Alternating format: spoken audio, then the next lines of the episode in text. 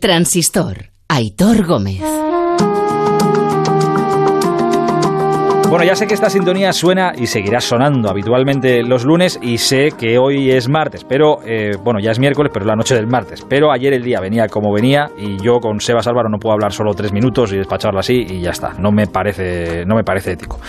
Sebas, buenas noches. Hola, buenas noches. Aparte hoy vienes a hablarnos de, de dónde vienes y a dónde vas. Eso nunca, es. Nunca mejor dicho. Sí, sí. Eh, vamos a empezar por el de dónde vienes. ¿Qué es la que aparte esto es una muy bonita idea que os damos por si no sabéis qué hacer estos días? Oye, a mí esto Galicia es siempre maravilloso y esto creo que es la leche. ¿Qué es la ruta dos faros? El Camino dos Faros, Camiño dos Faros. es un- una ruta que una asociación se inventó allá por principios del 2013.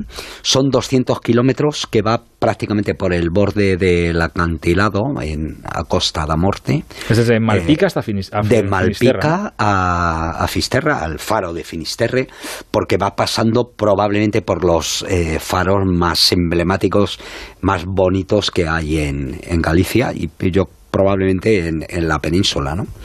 Eh, es una ruta de 200 kilómetros en ocho etapas. La etapa más dura puedes hacer 27, 30 o 33 kilómetros, porque depende Pero a pata. también.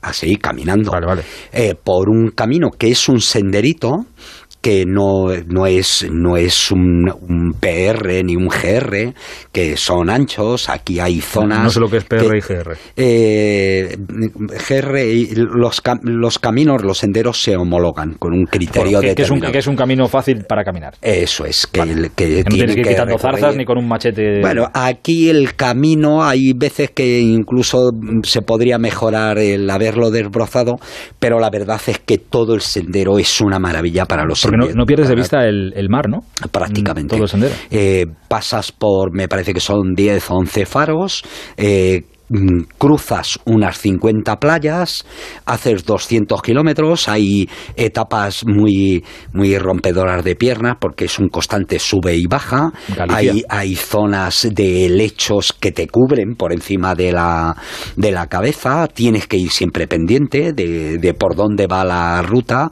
y el camino es espectacular. O sea, es como una. decir, lo- el- los- lo más conocido de esto, una, una ruta por etapas andando, pues todo el mundo nos viene a la cabeza el camino de Santiago.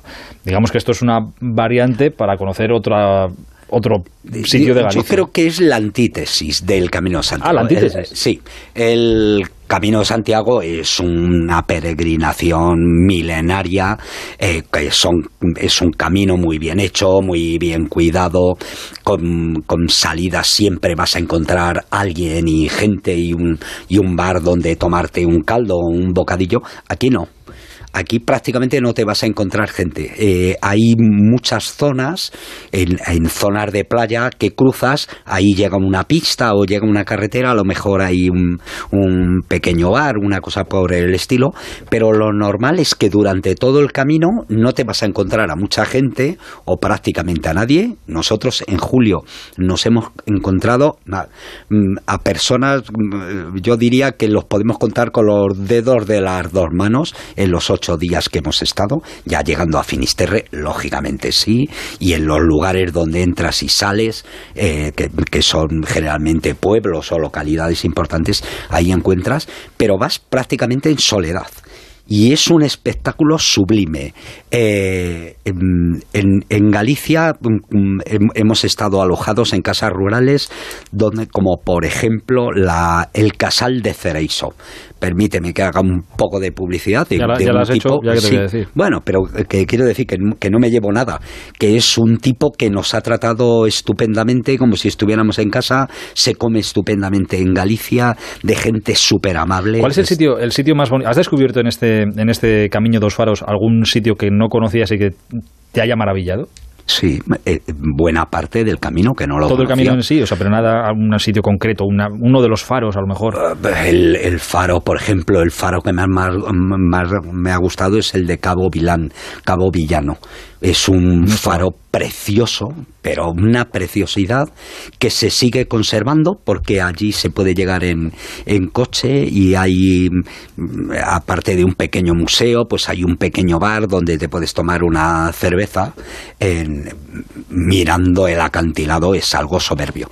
Voy a volver a hacerlo en invierno. Si te atreves, vente conmigo, compañero. Sí, pues no, está bien que lo hagas en invierno porque además no suele hacer mucho frío en Galicia en, en invierno, con lo cual está bien. Y no suele llover, con lo cual te va, te va a resultar cómodo.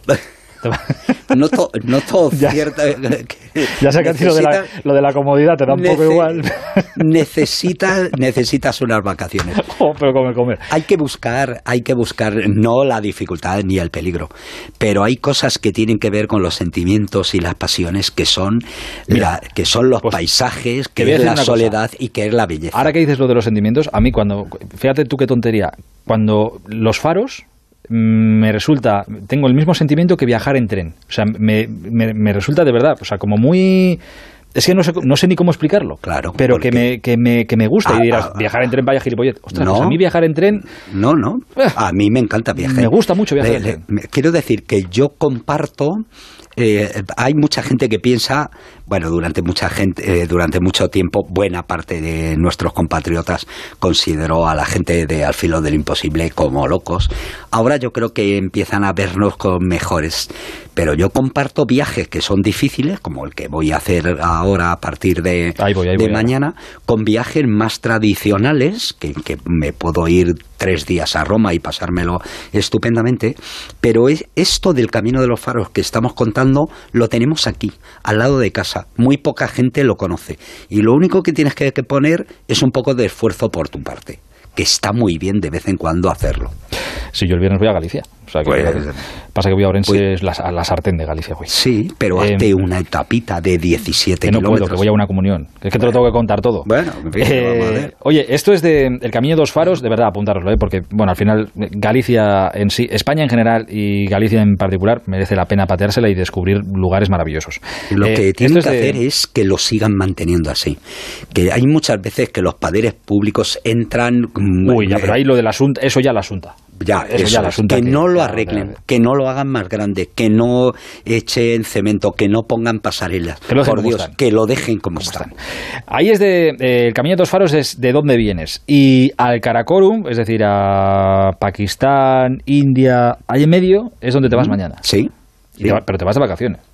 Me voy de vacaciones con unos buenos amigos y las dos niñas de José con, la que, con las que estuvimos escalando el año pasado un- una cumbre de 6.000 metros. Una de las niñas está becada y empieza este año en la universidad gracias a la fundación de José Ramón de la Morena. Va a ser la primera mujer del Valle de José que vaya a, la- a hacer una carrera universitaria Pues qué alegría. y, y me voy con, con ellas y otros buenos amigos, con un capitán de los grupos de rescate de, de, de la Guardia, De la Guardia Civil, Civil. eh, a subir un pico de unos 6.300 metros aproximadamente, muy cerquita del K2. Y es una expedición maravillosa lleno de buenas cosas y al mismo tiempo pues también de, llenos de incertidumbre hoy como siempre terminando de hacer las la- los petates en casa Que no has terminado todavía. que no he terminado, y lo terminaré ahora cuando sí puedo, si no me levantaré mañana un poco antes. Eh, cuando estoy haciendo siempre la maleta, en el- en- desde el principio eh, hasta ahora, noto sensaciones especiales que tiene que ver con la excitación de, de que eso- vas a eso un nos sitio. pasa a todos cada vez que inicias un viaje. Sí, Cada vez que viajamos a cualquier sitio tienes algún tipo de sensación, más, Sí. lejos o más cerca. Bueno, pues será. El, Claro, eh, a- eh, a- es también el hormigueo de meterte en una historia que se puede poner fea que, y tal, pero que va a estar lleno de cosas que no conocemos y que forman parte precisamente del viaje. Acuérdate, que lo has dicho aquí muchas veces, que los viajes terminan cuando Eh, se vuelve a casa. Cuando vuelves a casa Por y eso. lo cuentas aquí. Pásatelo muy bien, pero ten cuidado. Sí, claro que por si sí. Yo compañero. sé que vas, vas muy loco muchas veces. No, que va. ¿Tienes ahí un libro? Sí, claro. Ah, digo, lo quería, lo quería recomendar. Digo, ¿lo quieres recomendar o no? Sí, sí. ah, pues eso sí, lo tú recomiendas, quieres, hombre, sí. por Dios. A ver. Eh, la vida en el límite de la vida. Este me suena, te lo he dicho porque me sonaba el título. Es un tal eh, Sebastián Álvaro y José Mari Azpiazu, pero sobre todo al Sebastián Álvaro le, conozco de algo. Y el libro yo creo que merece la pena. Este libro además lo tengo. Muchas gracias, compañero. Sebas, pásalo bien. exactamente. Déjame contar que por fin ha habido dos alpinistas este año de la temporada en, en el Karakoro, dos japoneses que han hecho eh, Kazuya Iraide y Kenro Nakayama han abierto una, una, ruta en estilo alpino en un montañón de Pakistán que se llama el Rakaposi de 7.788 metros, que yo creo que es una de los candidatas al Piolé de Oro. Y Kazuya Iraide, que, que además, por cierto, está patrocinado por una empresa vasca, por Ternua, ya tiene dos Piolés de Oro. Pues hala, a buscar el tercero. Adiós, Sebas. Hasta la vuelta, amigo. El transistor. Aitor Gómez. Carlos